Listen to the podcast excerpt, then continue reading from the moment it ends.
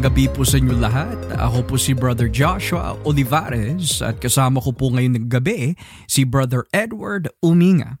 At kami po ay nagpapasalamat sa Diyos na nakasama po namin kayo muli nitong gabi sa The Gospel Podcast, isang programang teologikal kung saan pinag-uusapan at pinag-aaralan ang mga bagay na nakasentro sa ating Panginoong Heso Kristo.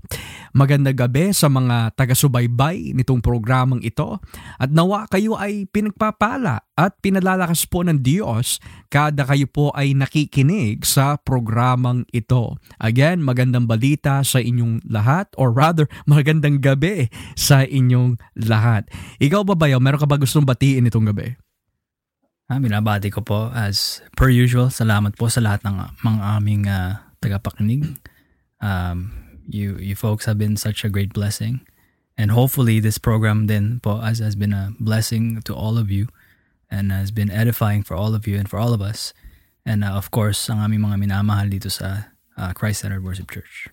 Praise God. So binabati po namin ang lahat ng mga kapatiran dito po sa Christ-Centered Worship Church in Winnipeg, Manitoba. At pati na rin po si uh, Ate Melissa who's in Saskatoon. Magandang gabi po sa inyo Ate Melissa. At pati na rin ang Galura family. So Kuya Justin, uh, Zian, uh, we miss you guys. We hope that you guys are doing well dyan po in Saskatoon. Now, nitong gabi bayaw, no? Actually, before we get into our our discussion. I think was it next week na ba? Pupunta na tayo ng Calgary. Is it next uh, week? What is it today? Ano na ngayon eh? It's I think uh, I think I think it's less than uh, just over a week. Over a week. It's a little over a week.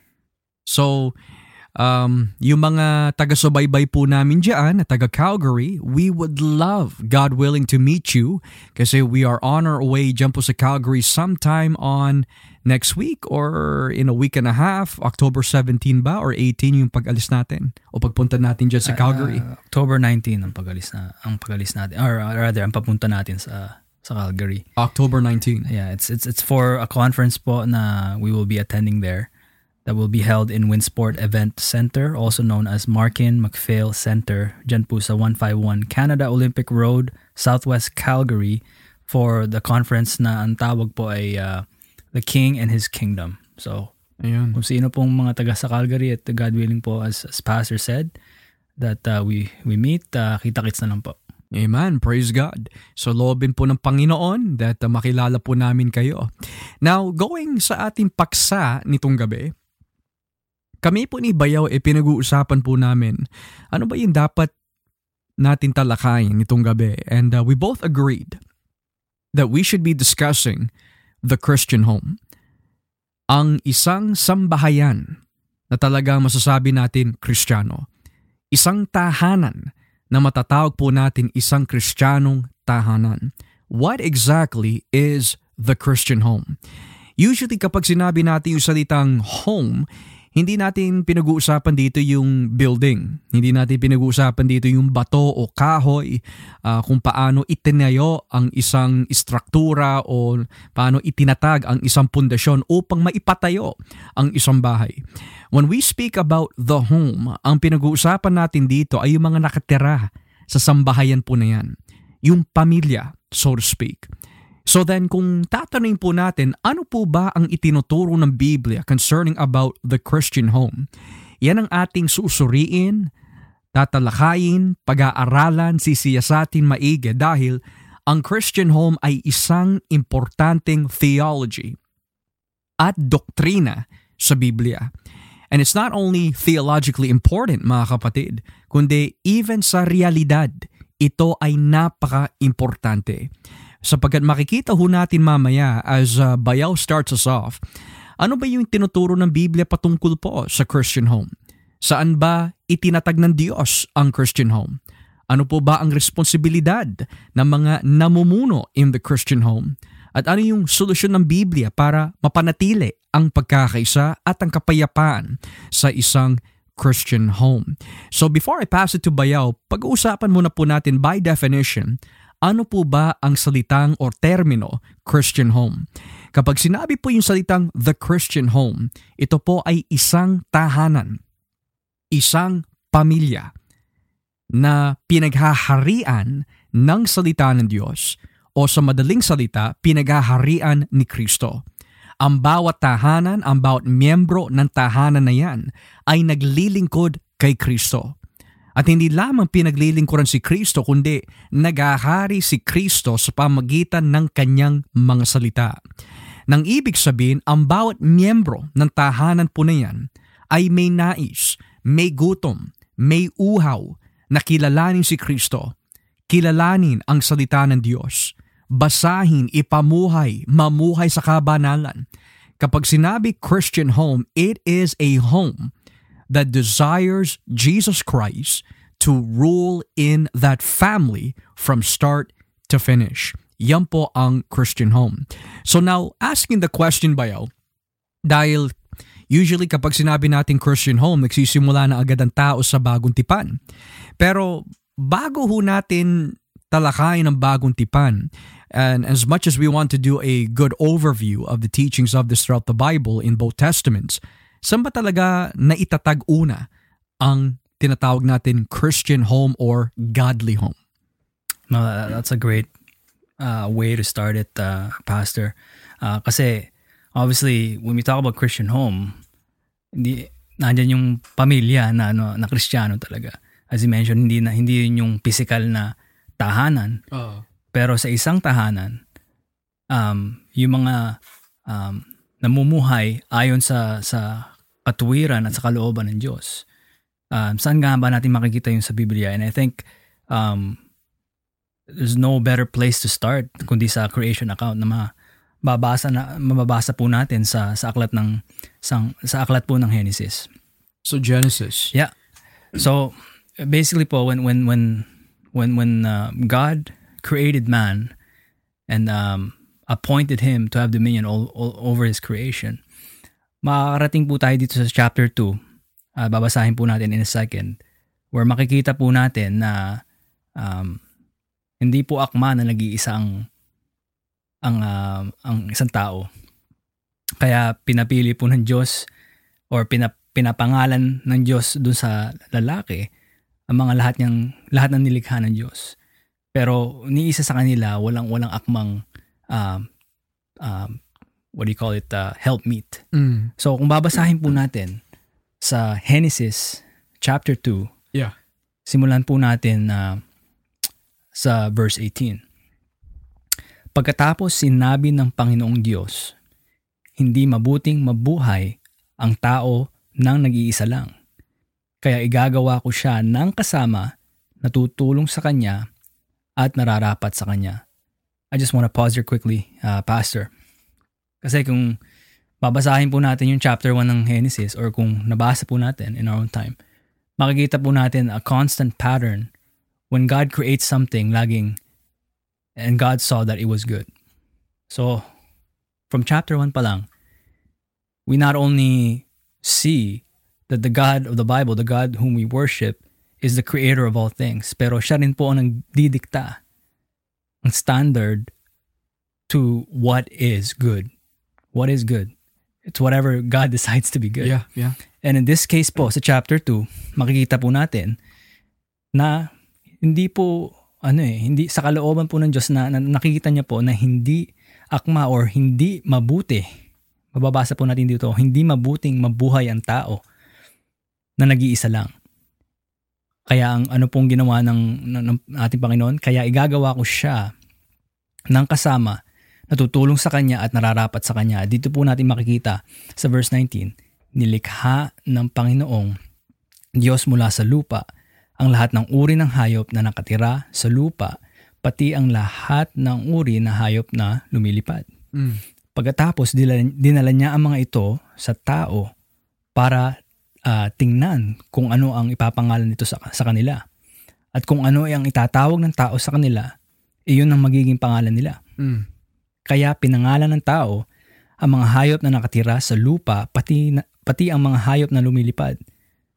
Pero para kay Adan, walang, wala kahit isa sa kanila ang nararapat na maging kasama niya na makakatulong sa kanya.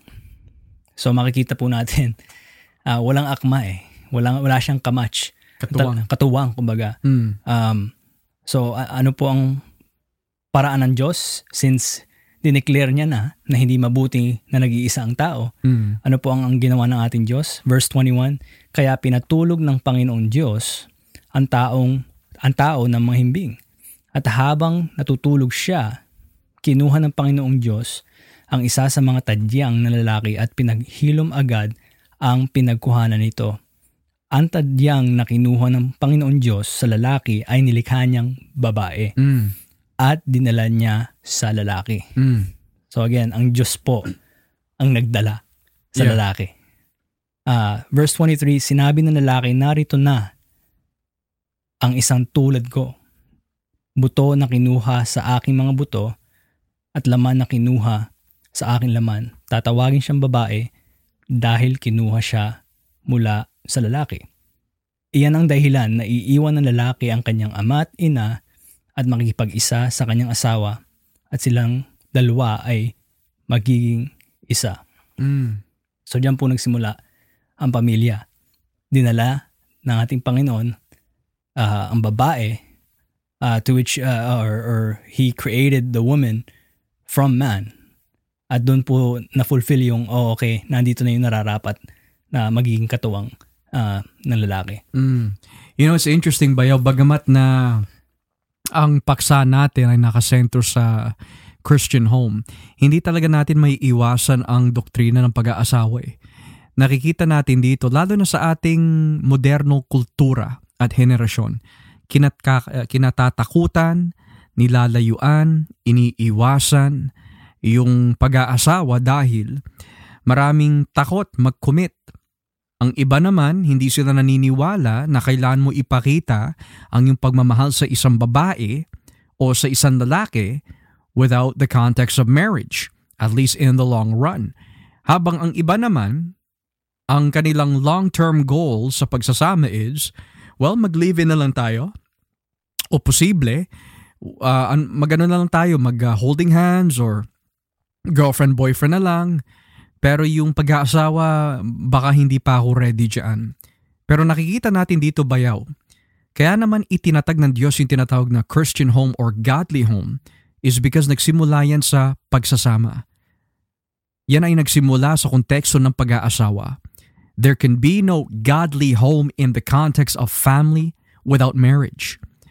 And it's interesting kasi, nabanggit mo in such a great exegetical way dahil walang nakita ang lalaki na magiging katuwang niya o kauri. Kasi puro hayop ang, ang inaalagaan niya. Inaalagaan din niya yung vineyard and everything in the garden. Wala siyang kauri, wala siyang katuwang. Ang ginawa ng Diyos, inilapit niya ang babae sa lalaki. Now, here, here's an important question. Ano po ba ang layunin ng Diyos kung bakit itinatag, nilikha, ginawa ho niya ang event, kaganapan ng pag-aasawa o institusyon na nakikita natin sa Biblia. Because let's face it mga kapatid, ang lahat ng ginagawa ng Diyos ay lagi may layunin. Hindi po pwede na lilikha ang Diyos na lalaki at babae at pagsasamahin ng dalawa na wala siyang plano, na wala siyang layunin. There has to be a reason kung bakit po pinagsama ng Diyos ang lalaki at babae. Bagamat makikita ho natin dito sa talatang uh, 23 yung dahilan or 24 rather, yung isang dahilan, sabi ho dito, iyan ang dahilan na iiwan ng lalaki ang kanyang ama't ina at makikipag-isa sa kanyang asawa at silang dalawa ay magiging isa. Magiging isa ho sa anong bagay? Magiging isa ho sa anong layunin? Ano po ba ang plano ng Diyos para sa isang babae, isang lalaki na kanyang pinagsama to which Jesus Christ says, Let no man that God put together be put asunder. Huwag ipaghiwalayin ang mga taong ipinagsama ng Diyos. Ano po ba ang kanyang purpose dito? Well, you'll find that in Genesis chapter 1. Kung titingnan po natin dito sa Genesis Kapitulo 1, dito po tayo sa talatang 26 hanggang following. Dito po tayo sa talatang 26 hanggang 28. Pagkatapos sinabi ng Diyos, likhain natin ang tao ayon sa ating wangis. Sila ang mamamahala sa lahat ng uri ng hayop, mga lumalangoy, lumilipad, lumalakad at gumagapang. Kaya nilikha ng Diyos ang tao, lalaki at babae ayon sa wangis niya. Binasbasan niya sila at sinabi, Magpakarami kayo para mangalat ang mga lahi ninyo at mamahala sa buong mundo at pamahalaan ninyo ang lahat ng hayop. So napakalino bayaw. Bagamat hindi binanggit sa Genesis 2 because Genesis 2 is showing us a, a different detail of what takes place in Genesis 1. Pero napakalino dito sa Genesis 1 kaya nilikha ng Diyos ang lalaki at babae at ipinagsama sila. And both of them ay nasa wangis ng Diyos, image and likeness of God. Ano po ang ginawa niya? Nung pinagsama po niya ang lalaki at babae ayon sa talatang 28, binasbasan niya sila. Which means marriage ay isang basbas mula sa Diyos, isang pagpapala. It is a blessing from God. And yet maraming tao kinakatakutan ang pag-aasawa dahil hindi sila ready for commitment. When in reality, ito ay isang pagpapala mula sa Diyos. Kaya nga sabi sa kawikan, He that finds a wife finds good favor from the Lord. Furthermore, sabi dito sa talatang 28, ito ang rason, magpakarami kayo para mangalat ang mga lahi ninyo at mamahala sa buong mundo. Now, Here's one question bayo. Okay, sinabi ng Biblia, magpakarami kayo.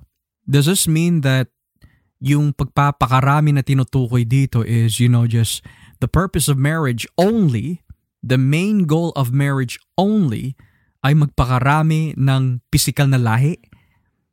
Because the reason why I ask this is because, let's say for example, yung mga due to sin, mga baog, due to our fallen creatureliness, wala silang kakayahan physically na mag-produce ng bata. Does that then violate yung sinasabi dito na purpose of marriage, purpose of a Christian home? Kasi the reason why I ask is two things. Anong ibig sabihin they were made in the image and likeness of God? And what does it mean na magpaka- magpakarami kayo while you're in that image? Anong ibig sabihin nun? Well, I think uh, we have to just to go to your first question na paano yung mga baog, paano yung mga ano. Yeah, yeah. Again, theologically speaking, nung binasbasan ng Diyos ang lalaki at babae, this was pre-fall. Mm-hmm. Right? So, kasama ang paglikha ng Diyos, male and female, He created them, ang tao, um, kasama yun sa tinawag niya that, that which is good. Mm-hmm. So when we say binasbasan sila para magpakarami, again, is this this not only uh, pertains to uh, quantity or ano count or, or talagang numero, talagang mag, mga anak kayo ng mga anak like non-stop. But rather, since uh, um, man and woman were both created in the image of God, that which is good in God's sight. Magpakarami kayo that which is good. Magpakarami kayo sa kabanalan because Mm. God is good. Yeah. And since God is holy, He is good, and we created after Him, we ought to be like God. Mm. Yun nga lang, sin came about in the world, kaya kinailangan ng restoration and redemption talaga. So you're saying bayaw, kapag binasa natin maigi, kaya binanggit ni Moises in this historical event na kanyang nakuha mula po sa Diyos that ang babae at lalaki ay nilikha ng Diyos ayon sa kanyang wangis at yung mga kawangis in the sense ay pinagsama at upang maging isa, pinagsama sila, binasbasan ang kanilang pagsasama, pero ang layunin is magpapakarami kayo, mangangalat ang inyong mga lahi, pero hindi lang ito limitado sa pagpaparami sa pisikal. Kundi ang nais ng Diyos na nakikita ho natin dito is that yung mga namumuhay sa kabanalan, kasi tama yung sinabi ni Bayo eh, Genesis 1 hindi pa pumapasok ang kasalanan kina Adan at Eva dito eh. So technically we can say perpekto sila. They are in the perfect image and likeness of God. Hindi pa sila dudungisan. So ngayon dahil sila ay namumuhay in perfect holiness, masasabi ho natin that yung utos ng Diyos na sila ay magpakarami, diyan talaga nagsisimula yung itatag, yung Christian home. Diyan itinatag ng Diyos yung tinatawag natin the godly home. Nagsisimula muna sa isang makadiyos na lalaki, makadiyos na babae. At kapag pinagsama na yung dalawa na binasbasan ng Diyos, ang magiging bunga na kanilang makadiyos na pagsasama ay isang, we could say, lahi or generation that is also going to live for God and live in godliness. Um, no, that's a, that's very that's a very well explanation, Pastor. I just want to go off track a little bit, if I could. Go ahead, go ahead. Again, going back to creation, going back sa pagtatag ng Diyos when it comes to the godly home. Mm-hmm. His design is male and female. We have to just, I know it's sad that we have to even state the obvious. Because even yung mga hindi reliyosong tao, you know, it's common sense Yeah. that you can't procreate you know, man and man and another female and female. And by God's design, hindi niya talaga pinagsama the same sex or the same gender. And I think it's important to voice this out. Just a reminder, kasi nga po, like even in the context of, of modern, you know, evangelicalism, where there are woke and, and, and progressive Christian churches na talaga hindi naman talaga Kristiyano, who affirm same-sex marriage, who affirm na ah, pwede naman ah, pagsamahin pala same-sex, same gender. Pero yung ba talaga ang layunin ng Diyos? Yung ba talaga ang design ng Diyos? Mm. Not only for procreation, for again, for, but again, since He sets the standard kung ano ang mabuti, hindi mabuti ang same-sex No. na relation. Mm. Um, kasi eh, eh, kung talagang they don't really care, oh, papel lang naman yan. But if you come to think about it, people from these communities, and again, we love them and uh, we we wish them, that we wish that uh, we pray that that God would grant them repentance and saving faith in Jesus Christ. Pero mapapaisip ka na lang eh, no? Kung talagang wala silang pakialam, Why do they ma- borrow it? na yeah, wh- wh- why do they fight na magkaroon silang right to marry, Yeah. to adopt children Right. when you, they know they can't procreate? Mm. Because again, I I know I'm I'm sort of No, no, no. Go ahead. off off track here, pero I, I think it, it's it's it's a good reminder na talagang may design ng Diyos eh. yeah. He has a perfect plan. And that doesn't include same-sex marriage. And not only that, na-mention mo kanina, um, common law relationships, for example. Kasi nga, that this covenant of marriage, talagang sagrado ito. Dahil may layunin ng Diyos um, to which, wh- why He instituted it in the first place.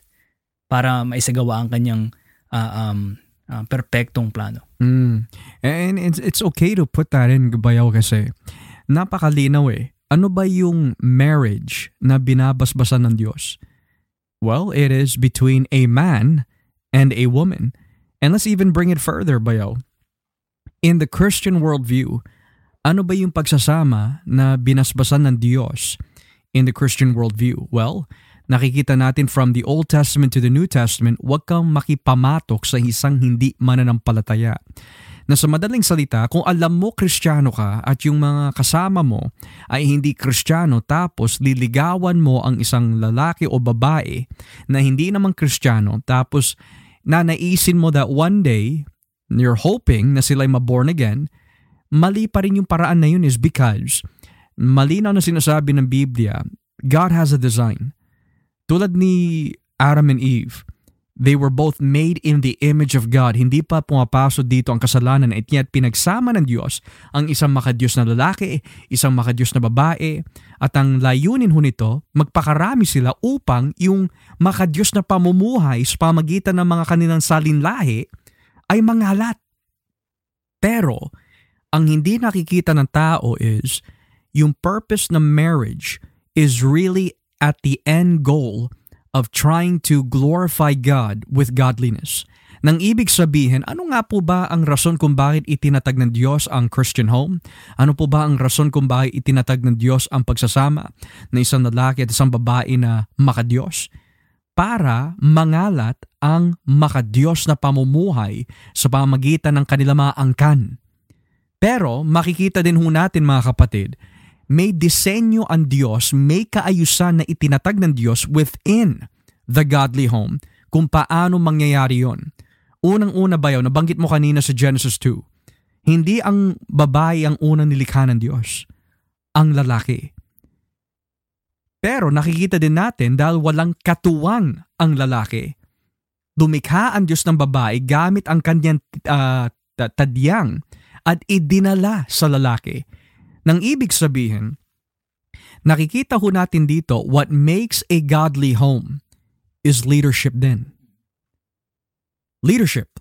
Kailangan may namumuno, may nangangasiwa, may nagpapatakbo, hindi sa isang paraan ng pagiging diktador, kundi nagpapatakbo sa ilalim ng kanyang pagpapasakop sa Panginoong Heso Kristo na walang iba kundi si Yahweh. So after Genesis 1 and Genesis 2, paano natin matitiyak na ang disenyo ng Diyos sa isang makadiyos na tahanan ay yung lalaki ang dapat mangunguna? How do we know this? Well, kung babasahin po natin ang Genesis chapter 18, dito ho tayo sa Genesis 18, talatan 19. Ito po ay tumutukoy kay Yahweh sa kanyang pagpili kay Abraham. Ito po ang sinasabi sa talatan 19. Muling nagsalita si Abraham. Kung 40 lang po, kaya ang matuwid. Sorry. Verse 19. Verse 19. Um, verse 19 po, pinili ko siya pertaining to Abraham para ipatupad niya sa mga anak at mga lahi niya ang utos ko na gumawa sila ng tama at matuwid. Sa ganoong paraan, matutupad ang aking pangako sa kanya. So notice this. Sabi dito, pinili ng Diyos si Abraham. So kapag ang Diyos ay namimili o kapag ang Diyos ay may inuutos, isang bagay, lagi po ito may layunin. Ano po ang layunin niya? para ipatupad niya sa mga anak at mga lahi niya ang utos ko na gumawa sila ng tama at matuwid. Teka lang, di ba yan ang nakikita natin in Genesis 1? Magpakarami kayo sa kabanalan. For what purpose? So that the whole world will be filled with godliness pamagitan ng mga angkan. Pero dahil hindi natupad, ni Adan yung ganong klasing tungkulin dahil nga sa kanyang paglabag kasama si Eva, instead of lumaganap ang kabanalan, lumaganap ang kasalanan at kamatayan. So ngayon, pagtingin ho natin dito sa Genesis 18-19, binigyan ng Diyos yung tungkulin na mamahala sa isang tahanan, hindi sa babae, hindi kay Sarah, hindi rin kay Hagar, kundi kay Abraham. Bakit? Ano po ba ang tungkulin ng isang ama? Ano po ba ang tungkulin ng isang namumuno sa kanyang tahanan? Well, sa isang salin ng Tagalog, medyo malalim, ito nakalagay. Sapagkat siya'y aking kinilala upang siya'y mag-utos sa kanyang mga anak at sa kanyang sangbahayan pagkamatay niya na maingatan nila ang daan ng Panginoon. So napakalinaw ano yung tungkulin po ng isang namumuno sa isang makadyos na tahanan? Aaralan niya, tuturuan niya ang kanyang pamilya para sa araw na kanya ay para sa araw na siya'y mamatay. Sabi po sa isang malalim na Tagalog, sabi ho dito, pagkamatay niya, maingatan nila ang daan ng Panginoon na gumawa ng kabanalan, at kahatulan upang padatnin ng Panginoon kay Abraham ang kanyang ipinangako tungkol sa kanya. So ito po is yung ang Biblia, Tagalog translation. So napakaganda ba yung paggamit eh upang maingatan nila ang paraan ng Panginoon sa kabanalan. So nakikita natin dito, hindi natin masasabi ang isang tahanan ay tahanan ng makadiyos kung hindi ito magbubunga at magre-resulta at itatatag ang pundasyon sa pamagitan po ng kabanalan. In other words, there can be no so-called Christian home unless it first is dominated and driven by holiness. Now what does that mean? It means ang bawat isa ho sa atin na pinagkalooban ng Diyos na magkaroon po ng tungkulin na mumuno sa ating tahanan. And I'm speaking about us men tayo mga lalaki, mga ama ng tahanan, bakit ka ba binigyan ng asawa?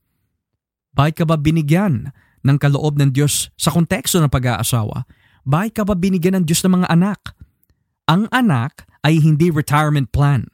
Ang asawa ay hindi katulong sa bahay na siya ang tagalinis ng lahat, kundi binigyan po tayo ng mga anak, binigyan po tayo ng mga asawa dahil balang araw tayo ang gagamitin ng Diyos upang aralan ang mga ito, pangunahan ang mga ito bilang mga regalo ng Diyos sa atin at napagkatiwalaan sa atin ng Diyos ang mga uh, kaloob na ito upang one day ang bunga at resulta ay dumami ang kabanalan, hindi lang sa ating pamilya, pati na rin sa labas.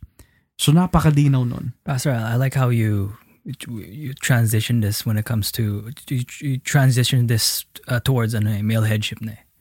Um, kasi, ma, may iba na iniisip kasi, ay, dinadala ko naman sila sa church. Mm. Um, That's good. Kina, which is good. Yeah. Nakakarinig sila sa ng salita ng Diyos, whether it's Sunday service or Bible studies. Nakakarinig sila ng mga hymns and psalms. Kinakatekize pa sila minsan, Sunday school or, or Sunday catechism. Hanggang doon na lang ba? Mm. Kasi, uh, obviously that's not the design of God eh. Makikita natin, again, sa mga binasa na lang natin eh, na tama ba pastor na eh, eh, job lang ba ng pastor yung yung pagtuturo sa mga anak ng mga Christian fathers or they themselves sila dapat ang tumupad nito sila kasi sila sa kanila binigay ang mga ito eh. Yeah. Well, I mean, napakalino sa Biblia bayaw eh. Unang-una, sino ba ang kausap ni Yahweh dito?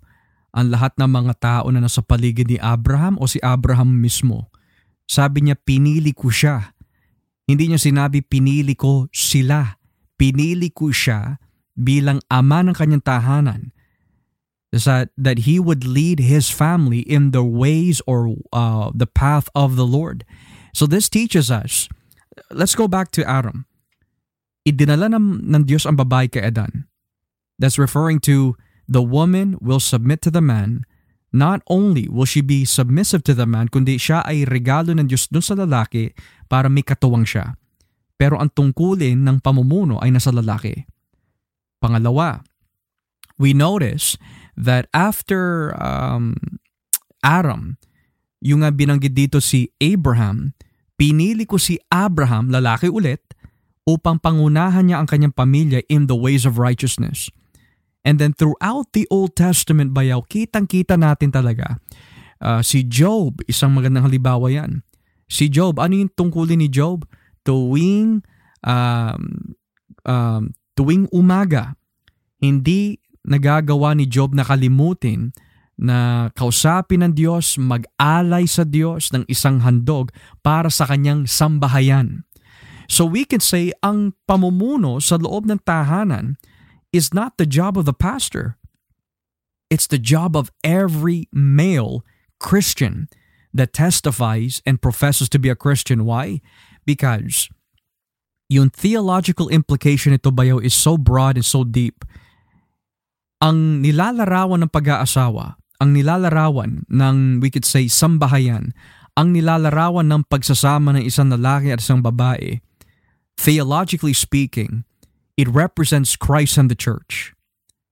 Ngayon, dahil si Kristo ang ulo ng iglesia, ang lalaki ang ulo ng kanyang asawa. Now, kung si Kristo, inaalagaan niya ang kanyang iglesia, inaaralan niya ang kanyang iglesia, iniingatan niya ang kanyang iglesia, pinoprotektahan niya ang kanyang iglesia. Ganoon din dapat ang lahat ng namumuno sa kanilang tahanan. So then, ano ba ang ibig sabihin na mamuno? Bo sabi nga kanina, ang trabaho po ni Abraham, ayon po sa talatang 19, that is applicable to all, pinili ko siya para ipatupad niya sa mga anak at mga lahi niya. Ang utos ko na gumawa sila ng tama at matuwid. Nang ibig sabihin, ang tungkulin ng bawat makadiyos na ama It doesn't matter kung marami silang alam sa Biblia o hindi, kukunti man o marami. It doesn't matter. Ang hangarin ng bawat namumuno sa kanilang tahanan is that mapuno at dumago ang kanilang tahanan sa kabanalan. I, like how there's great emphasis when it comes sa spiritual well-being ng pamilya ng lalaki. Yeah. Um, kasi, I mean, sa mundo natin, eh, pastor, katrabaho naman ako, nagpo-provide naman ako sa pamilya ko, pagod na pagod ako eh. Mm. Uh, how do we reconcile that to talagang may responsibilidad rin tayo, uh, spiritually speaking? And at the same time, anong masasabi natin, Pastor, sa mga yun na uh, bang mat, nagpo-provide nga um, materialistically speaking, pero they refuse na, uh, to, um, kumbaga, to do their duties Yeah. as the fathers and, and husbands uh, of the home. Well, what can we say? Well, there's two things. Now, before I answer those two things, let's go back to yung na, well, nagpo-provide naman ako eh. That's great. Kasi kung hindi mo gagawin yun, masahol ka kesa sa isang hindi mananampalataya. Kasi kung ang mga hindi mananampalataya, alam nila yun ang kanilang tungkulin, mas lalo na ang mga Kristiyano. So, okay, that's good na ginagawa natin yon pero we're only looking at one side of the whole picture of responsibility. Kasi maraming responsibilidad ang ang lalaki sa kanyang asawang babae. May financial responsibility, may physical responsibility, may sexual responsibility, may spiritual din na responsibility. Now, going to answer those two things na binabanggit ko kanina bayaw, what if sinasabi natin, well, nagpo-provide naman ako, kaya lang uh, I don't think that I should lead my home spiritually. The first being, maaari yung mga nagsasabi ng ganyan is truly genuine and sincere in what they're saying. Gusto nila kaya lang they don't have the knowledge. They don't have the wisdom. Maaari ganun. Maaari, kaya ako nasasabi dito because gusto ko man pero hindi ko magagawa dahil hindi ko alam yung dapat kong gawin. Pero kung nanaisin nila na gawin ito, pero kulang nga sa kaalaman, that's understandable. So kailangan sila maaralan, kailangan siya sa atin din nila ang Biblia, kailangan may kusa sila na hanapin ang kalooban ng Diyos mula sa pagsusuri ng salita ng Diyos para alam nila yung dapat nilang gawin. So ayos lang yon. Pero kung yung ikalawang kategory is, kontento na ako sa pagpo-provide sa pisikal, pero hindi mo pinupuno, hindi mo pinapakain ng mga miyembro ng tahanan mo ng salita ng Diyos. Kasi the purpose really, bayaw of a Christian home, is to conform your family to the image of Christ. Gusto mo mabusog sila kay Kristo? Gusto mo matutunan nila si Kristo? Gusto mo na aralan sila paano paglingkuran at mahalin si Kristo? At makilala si Kristo?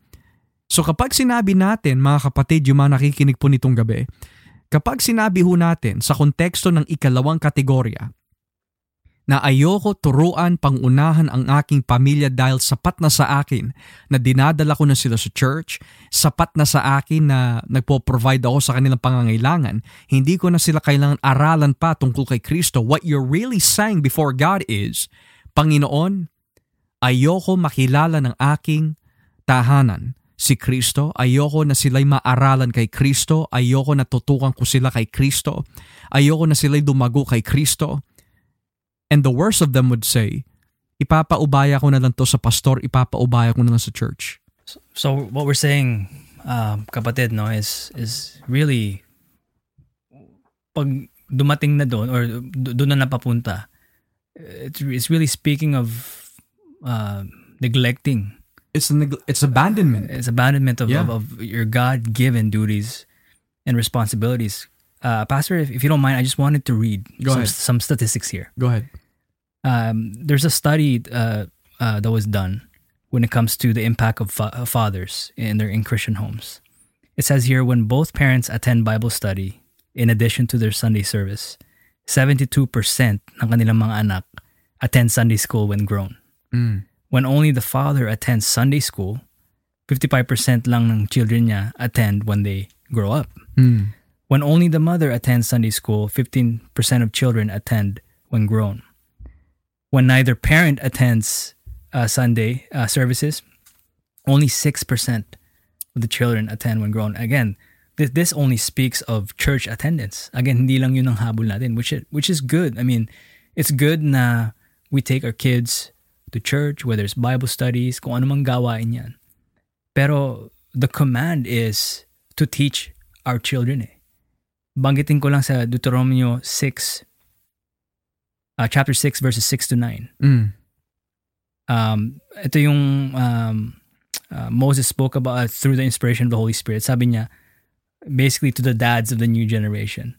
And these words that I command you today shall be in your heart. You shall teach them diligently to your children and shall talk of them when you sit in your house. So sa tahanan to, sa bahay to. When you walk by the way and when you lie down and when you rise. You shall bind them as a sign on your hand, and they shall be as frontlets between your eyes. You shall write them on the doorposts of your house and on your gates.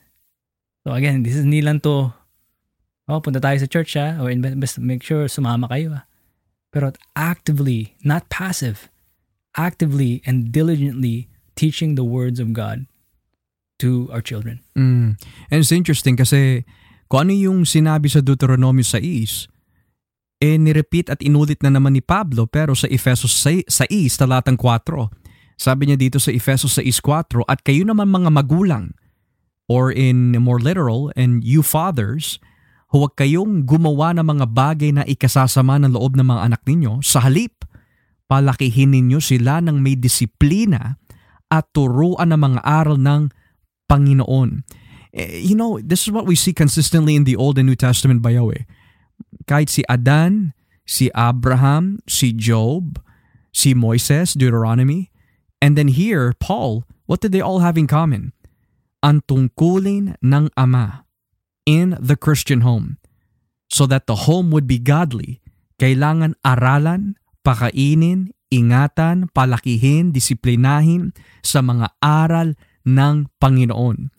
Now, the mathematics is not too hard bayaw kasi Godly doctrine, godly lifestyle equals a godly home. Nang ibig sabihin, kapag ang asawang babae at ang asawang lalaki ay parehas makadiyos, at ang layunin po nila sa kanilang pagsasama is we want to grow a godly family to the glory of Christ. Para yung susunod na henerasyon ay nawa maging ganun din so that the gospel would uh, would reach the corners of the earth through means of the generations that is to proceed from them kailangan talaga may pagkakaisa eh. You know, one of the things that uh, has been one of a battle din bayaw eh, is this. May mga tahanan, may mga asawa na talagang mahal nila si Kristo. Kaya lang, hindi nila magawa na bahagian ang kanilang mga anak maaari because of a language barrier. I know of some, for example, may mga ilan that uh, Tagalog talaga ang kanilang salita pero nahihirapan sila na ipaliwanag ang ebanghelyo sa wikang English kasi Tagalog is their main language at yung mga anak naman nila, sad to say, for some, hindi na nakakaintindi ng Tagalog. So now there's a language barrier. So there are cases like that.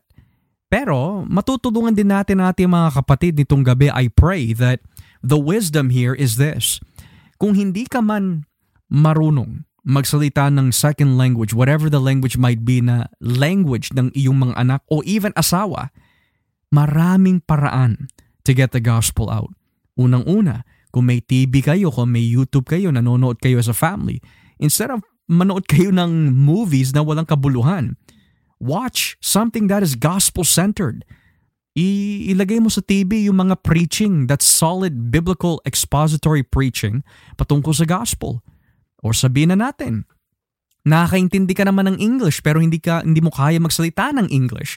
That's also fine. Dalin mo ang iyong pamilya sa isang Bible Christ-centered church. Doesn't have to be Christ-centered church but a church that is Christ-centered, that is Bible-centered. At kung yung mga ngaral ay English in speaking, paraan din yon. Maraming paraan mga kapatid. And then there's also those na talagang kung gusto mo sikapin na maipangaral ang magandang balita in the English tongue, may mga tao din bayaw na mag-aaral talaga sila ng English. Sisikapin talaga nila. Kasi nga, kung wala kang, walang ibang paraan, sisikapin na sisikapin nila pag-aralan ang wika na yun. Kasi ang, ang habol talaga eh. And I like how you said, sikapin. Ang habol mo, yung, yung, yung ikabubuti ng spiritual well-being ng asawa mo, mm. ng mga anak mo. Sakripisyo yun eh. Dahil mahal mo sila, gagawin mo yun. Alang-alang kasi it's, it's life and de- or death that we're talking about. Are they gonna grow up under the wrath of God permanently? Or sila by, you know, by God's providence and grace mm. and sovereignty, dahil sa pangangaral natin, sila'y mabuksan. Yeah. God willing. Again, we do it to the glory of God, pero uh, as mga magulang, especially fathers, who are given this task primarily sa atin, to neglect that is to basically say, sinabi mo kanina, hindi ko mahal yung taong yan. Mm. Pababayaan ko na lang. Hayaan mo na, lalaki naman yan eh. May sariling isip yan. And I think that's the that's a wrong message and the wrong mentality to to approach. Kaya ka nga binigyan ng anak eh. So for you to teach them, to disciple them. You know, I've always looked at it this way, Bayawe. Biblically speaking, may mga pastor in the church that are pastors of the church.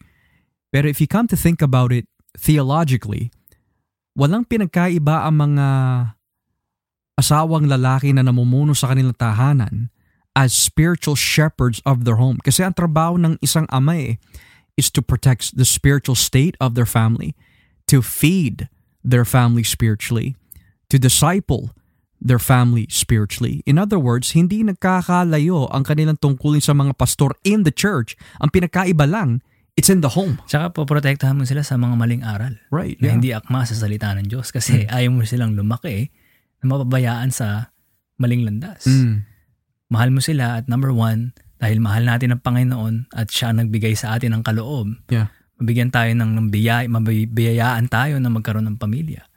Then we must act, we, we must act upon it uh, according to the standards of God. Dahil nga, ano eh, um, such a, kumbaga, critical, um, kumbaga, role talaga uh, of parents. But in a sense, talaga sinabi mo, bilang mga pastor ng ating mga sariling tahanan. Kasi that's our ministry. Sa atin binigay, sa atin pinagkatiwala ng Diyos. Yeah. Yung babae, sa ating pinagkatalo, pinagkatiwala ang mga ang mga uh, musmus na bata. Um, so like, to neglect that is like, you're, you're ungrateful to God, number one. You asked for this, kaya ka nga nag-asawa eh. Kaya nga nag-decide kayo, mm, ano, Magsama ka. magsama kayo at Yeah. uh, magkaroon kayo ng anak. Tapos, pabayaan mo na lang. Mm. Um, again, I think the, the lesson here is, and it's very, it's a very good reminder for all of us men, na to be passive with this duty and responsibility is basically parang hinain na natin yung mga anak natin to the slaughter. Kasi if we don't teach them, if we do not catechize them, kung hindi natin sila i-indoctrinate, ang mundo ang magtuturo sa kanila. Yeah, exactly. At uh, mapapariwara sila not just in this life, pero ang kahahantungan nila in the next life is is ang ik- ikalawang kamatayan, Impyerno. impyerno, Yeah. ang baksak.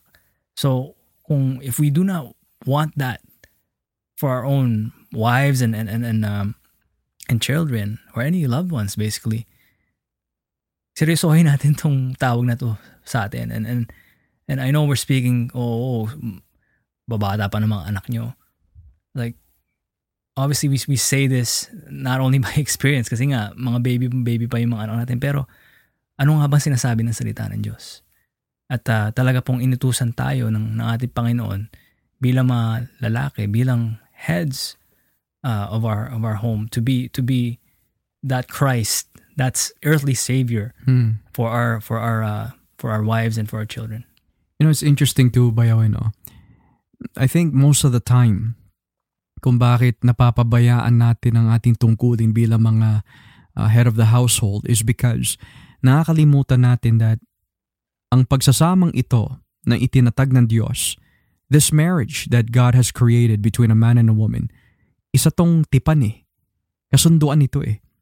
So in other words, kapag ang lalaki at isang babae humarap na po sa presensya ng Diyos in the context of marriage, gumagawa sila ng panata before our God sa pamagitan ng tipan na yan that Lord, nangangako ako na mamahalin ko ang aking asawa hindi lang physically, hindi lang financially, pati na rin spiritually.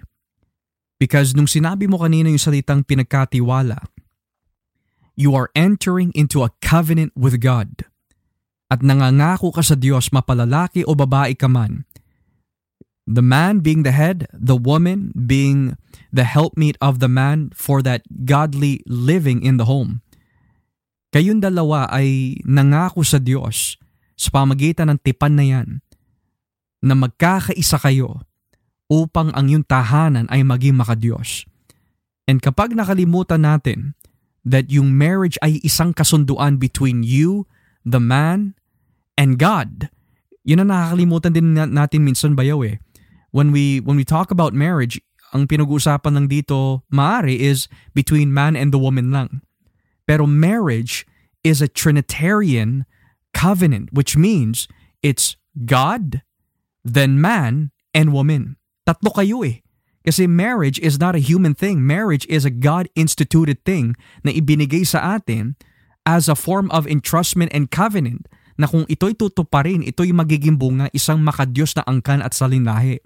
Now having then said that, there might be some who are in this situation bayaw. Bro, Josh, bro Edward, ginawa ko na yung dapat kong gawin. Kami ng aking asawa, we've done it all. We've tried our best. We tried our best to live godly lives. We have done our best to study the Word, to teach our children the Word. Pero ang kinalabasan, may mga edad na ang aming mga anak pero hindi pa rin nila tinatanggap ang Panginoon. May mga ganon. John Piper is in that situation. Nakita natin sa buhay ni Haring David. Yung mga anak niya, papatay na siya. Nais siya patayin ng kanyang mga anak. And yet, God calls David a man after God's own heart. But what we see here is that hindi porket na ginawa ho natin ating tungkulin, eh ang ibig sabihin nito, ang laging kalalabasan ng tapat na pagtupad ng tungkulin is your children are always going to be saved. And here's where the difficult part is, bayaw. Even though ginawa na natin ang lahat ng ating dapat gawin bilang mga magulang, the main purpose why gusto din natin sila aralan is not that they can only be saved, which is very important. Pero the main goal why we must do this is because yun ang utos ng Diyos eh. Ang trabaho lang natin is sumunod lang sa Panginoon. Pero ano yung maging kalabasan po niyan, hindi na ho natin hawak. Definitely nasa Diyos pa din ang pasya. Exactly. He's the one who is sovereign. Pero at times, you know, sometimes parents, Christian parents, magiging big testing sa kanila to eh. Discouragement nga minsan eh. Minsan discouragement. But Yeah. kumbaga, tinetest sila kung walang pinapakitang bunga yung mga ginagawa mo for your children na inaralan mo sila and whatnot. Sila hindi nagpapakita any fruit of conversion.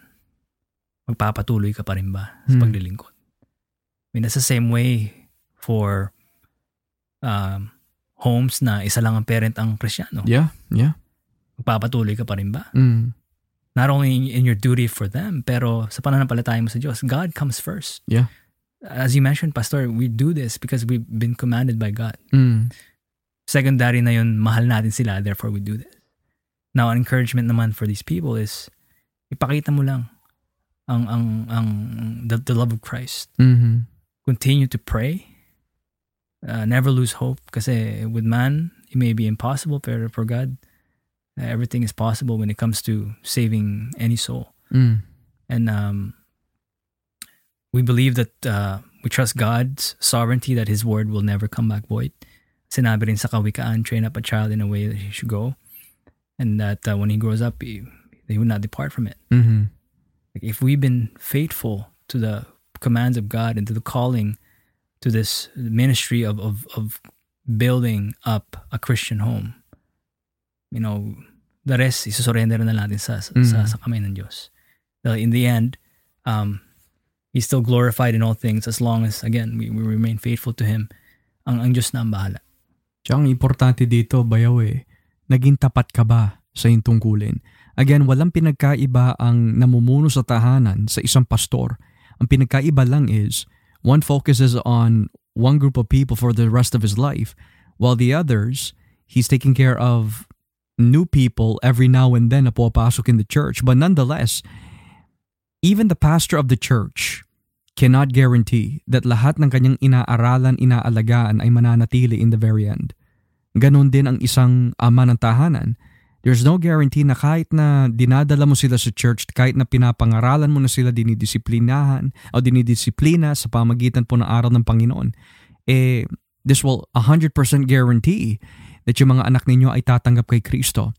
But then, moving from this bayaw, maaari na, maaari, hindi yung mga anak ang nagiging challenge ng mga ibang ama ng tahanan. Sometimes it's their own wives. Maaari, may mga asawa sila na babae na hindi marunong magpasakop. In the sense na hindi marunong makinig sa payo na galing po sa Panginoon.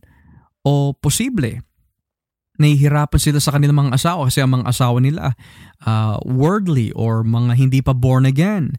Uh, or it could possibly be na there's just so many spiritual reasons kung bakit nahihirapan ng mga uh, lalaki sa kanilang mga asawang babae.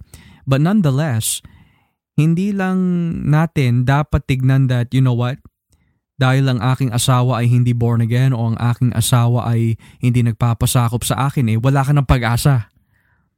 Regardless, mapaanak man yan o babae, asawang babae, ligtas man o hindi, unbeliever man o hindi, bilang mga Kristiyanong ama ng tahanan, our faithfulness and obedience and loyalty to Christ is our number one priority. Which simply means that kahit ano po yung situation ho natin, mananampalataya man sila o hindi, na kay Kristo man o hindi, nagpapasakot man o hindi, inaralan na pero wala pa rin. The point is, your job is to be faithful to Christ to the very end. Yun ang tungkulin natin eh. And Pastor, I want to mention then, um, kagaya ng sinabi mo, pagpapasakop. When, when we see that, when we hear that word when it comes in the marriage context, um, can help na talagang mabibring up yung, again, the, the headship of the male. Mm. That the male is the leader. Um, some might add on, that's an ancient thought. You know, hindi naman kailangan laging lalaki ang nangunguna. Or even, um, kumbaga, ano ba yan, sexist ba ang Diyos? But again, to understand male headship, I think, from both the man and the woman's perspective, hindi nila maitatanggap to or hindi nila maisa sa buhay, isa, maisa sa pamuhay ito not unless both sides understand that the true head of the covenant of marriage, the true head is Jesus Christ. Na na-mention mo kanina, ang Diyos ang, ang nangunguna sa dalawa that enables them to act upon their God-given rules. Yeah. And it's interesting kasi sa Biblia, lalo na sa Efeso 5.21, magpasakop kayong dalawa or magpasakop kayong isa't isa sa Panginoon na may paggalang. Nang ibig sabihin, kapag sinabi ng Biblia ang lalaki ay mamumuno sa kanyang asawa, that's actually a form of worship in their submission to God. Kapag pinangunahan ng lalaki ang babae, that means tinutupad niya ang kanyang tungkulin sa konteksto ng kanyang pagpapasakop sa Diyos. At kapag ang babae naman ay nagpapasakop sa kanyang asawang lalaki, now when we talk about pagpapasakop ng babae sa kanyang asawang lalaki, it doesn't mean nagpapasakop ka sa isang lalaking diktador o isang tyrant o wala ka ng kalayaan kumbaga or bossing. Hindi. Kapag sinabi nagpapasakop ka, it means nagtitiwala ka sa desisyon ng Diyos sa buhay ng iyong asawa na kung yung asawa mo ay magpapasakop sa Diyos sa konteksto ng like we could say pinapangunahan niya ang kanyang pamilya magpasakop ka sa leadership ng iyong asawa in the context of leadership in godliness. Kasi kapag sinabi leadership bayaw eh where is he leading you? Kapag sinabi ikaw ang leader ko. Leader saan at leader patung patungo saan So syempre, pag sinabi mo, you're my leader, magpapasakop ako sa leadership mo, sa Biblia, kapag ang babae nagpasakop sa leadership ng lalaki, that means nagpapasakop siya with full confidence in God and in their husband that yung husband na yan will lead her and the children closer to Christ. Pero syempre, dumaraan din at dumarating din bayaw yung panghihina ng lalaki. So kailangan yung babae bilang katuwang ng lalaki na palakasin din niya ang kanyang asawang lalaki. But nonetheless, going back to that question, what makes a Christian home? Sa Biblia, ang bawat miyembro ng isang tahanan, they must be born again. Kapag sinabi mo, my family is Christian, what you're really saying is, ang lahat ng tao sa iyong sambahayan ay nagsisi, sumampalatay kay Kristo, pinaglilingkuran si Kristo, pinatawad ni Kristo at binago ni Kristo. Pero kung ibig sabihin natin that my family is Christian because they attend church, that's great but that's not the definition of a Christian home. Kapag sinabi Christian home, hindi lang ito nalilimitahan lamang sa pag-attend sa church. Kapag sinabi Christian home, it means sa araw-araw, dahil sa biyaya at katapatan ng Diyos, sa araw-araw sa lahat ng iyong oras at panahon na kayo'y nagsasama sa isang sambahayan, ang nagda-dominate at ang nag-unite sa inyong lahat ay walang iba kundi ang mga aral patungkol kay Kristo. That is what makes a Christian home. A Christian home is not bringing your children only to church. A Christian home is not just reading them Bible stories. The meaning of a Christian home is the whole household, ang buong pamilya is dominated by Jesus Christ, which means sa lalaki, sa babae at sa mga anak. Lahat sila'y nagkakaisa sa kanilang paglilingkod, pagmamahal at pananampalataya na nakasentro kay Kristo. Pero kung sasabihin natin, well, yeah, my, my, my mom and my dad bring me to church. That's great. But who is Jesus to you? Kung tatanungin mo ang mga asawang lalaki, sino ba si Jesus para sa iyo? Tanungin mo yung mga asawang babae, sino ba si Jesus para sa iyo? Kung tatanungin mo yung mga anak, who is Jesus to you? At kung sasabihin lang nila, well, Jesus is someone I just hear at the church. And then hanggang dun lang, masasabi ba talaga natin that's a Christian home? A Christian home means ang lahat ng miyembro sa ating tahanan is so dominated and filled of G and full of Jesus na talagang they understand the gospel. May not be perfectly. None of us can understand the gospel perfectly. But they have an understanding of the cross. They may not know every doctrine in the Bible, but they love the Bible. They may not be perfect in holiness, but they strive to live in holiness. So kapag each member of the home ay nagmamahal kay Kristo and the wor- and the home is dominated by the word of God, masasabi natin that's a Christian home. Uh, I completely agree, Pastor, and I know this is uh, only our introduction for, for the for the, the doctrine of the Christian home. A rather long introduction, honestly. Pero uh, I like how uh, really really focused first the men again as as as sa ating mga kalalakihan. Honestly, this is a great reminder, and even to me, a great um, um, reminder, if or if, if if not for a lot of us, a wake up call. Now maybe we put off our duties and responsibilities as, as men of our homes for a long time, or matagal tayo naging passive when it comes to acting upon this mandate by, by God. Kasi komando ng ating Panginoon eh. I think it's time, um, or for those that are starting out new families, it, really the, the, it is so imperative na talagang we're not only involved in our wives or our children's lives, pero talagang we, we, we take a stand. We're the leaders of our home, and we're we're actively doing what God commands Mm. um, and for, tells us to tells us to to to really be be um, leaders of our home, pastors of our home, uh, priests of our home, uh, at uh, maging naway lahat tayo ay naliwanagan sa ano ano nga ba ang tungkulin ng isang um, lalaki sa sa tahanan na na makadiyos. Mm. And you know, right before we close things off, Bayoino, and yes, this is the introduction to the Christian home. Pero sa susunod na programa ho natin next Sunday, pag-aaralan naman natin, how can the man lead his Christian home? Ano ba yung mga paraan na dapat niyang gawin? Kasi going back dun sa dalawang kategorya, may mga lalaki that really do want to lead kaya lang hindi nila alam how to do it. So loobin ng, ng Panginoon, sisiyasatin natin mula sa Biblia, ano ba ginawa ng mga ibang lingkod ng Diyos? On how they led the Christian home. Tulad ni Job, ano ba yung ginawa niya? Or si David, ano yung inaral, ano yung mga sinabi niya kay Solomon bago siya namatay? So, pag-aaralan natin yung mga bagay na and we're also gonna learn, God willing, next week, not only how you lead your home, how do you protect your home? Napaka-importante ho nun.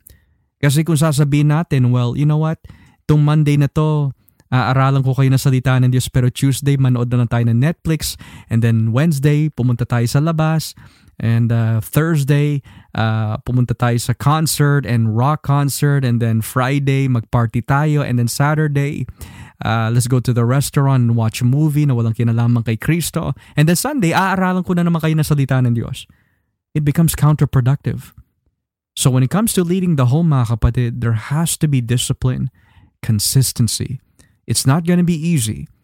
Pero before we come to a close, hindi mo magagawa na pangunahan ang iyong pamilya kung ikaw mismo hindi mo nauunawaan kung anong ibig sabihin ng pagiging disipulo ni Kristo. Because you cannot disciple others unless you yourself understands the importance and need for discipleship. Kung hindi mo alam kung bakit napaka-importante na maging alagad ni Kristo, hindi mo magagawa na aralan at gawing disipulo ang tahanan mo. Because at the end of the day, you need to be born again. And if you're not born of God, you're not a disciple of Christ, hindi mo magagawa to effectively lead your home because first and foremost, if you're not born of, born, of born of God, kung hindi ka born again, hindi mo magagawa na mahalin ang Panginoon, let alone i-disciple ang tahanan mo in Christ Jesus. So I pray na nitong gabi meron po tayo natutunan sa ating introduction or we could say panimula ng isang makadiyos na tahanan. Ang pinaka-importante po nitong gabi is this. Bagamat na natutunan ho natin what needs to be done and what the definition of a Christian home is, the question is sa mga may asawa, sa mga may anak, posible sa isang tahanan na nakikinig nitong gabi, Do you know Christ?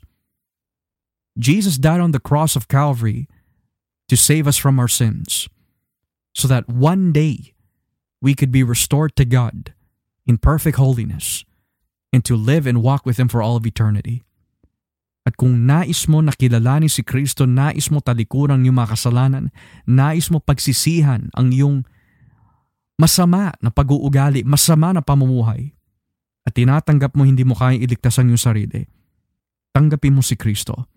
Siya'y naipako sa krus, siya'y inilibing, siya'y namatay, siya'y muling nabuhay upang tayo ho ay tanggapin ng Ama sa pamagitan po niya.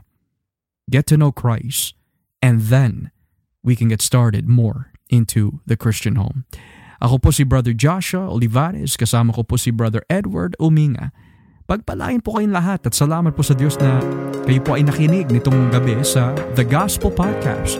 May the Lord keep you. May the Lord bless you. And always remember that Jesus Christ is God. Take care and bye-bye.